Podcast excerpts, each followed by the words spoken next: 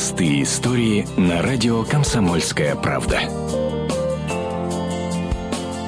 Ветеран космодрома Байконур Владимир Иванович Кузичкин на всю жизнь запомнил день запуска Юрия Гагарина в космос.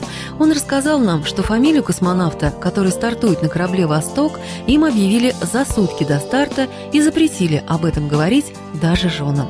Старший лейтенант Кузичкин тогда входил в боевой расчет по запуску человека в космос.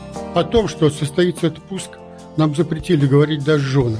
Я единственный жене сказал, когда ходил, вот в 9 часов включи радио. Я -то тогда помню, при, в 3 часа мы выехали утра, приехали туда на старт, на Гагаринский, как его сейчас называют.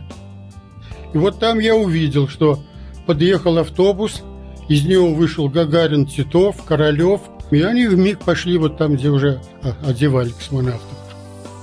А я потом забрал врачей этих, поехали на станцию. И уже там мы ждали старта. Вот. Там была громкая связь.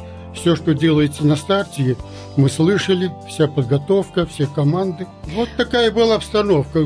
Погода была отличная. Такое утро хорошее. Причем это весна, вернее, там более ранней была, чем обычно. Уже тюльпаны были.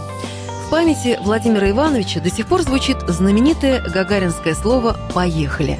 Радио «Комсомольская правда» Саратов. Алла Багалей, Константин Данилов. Простые истории на радио «Комсомольская правда».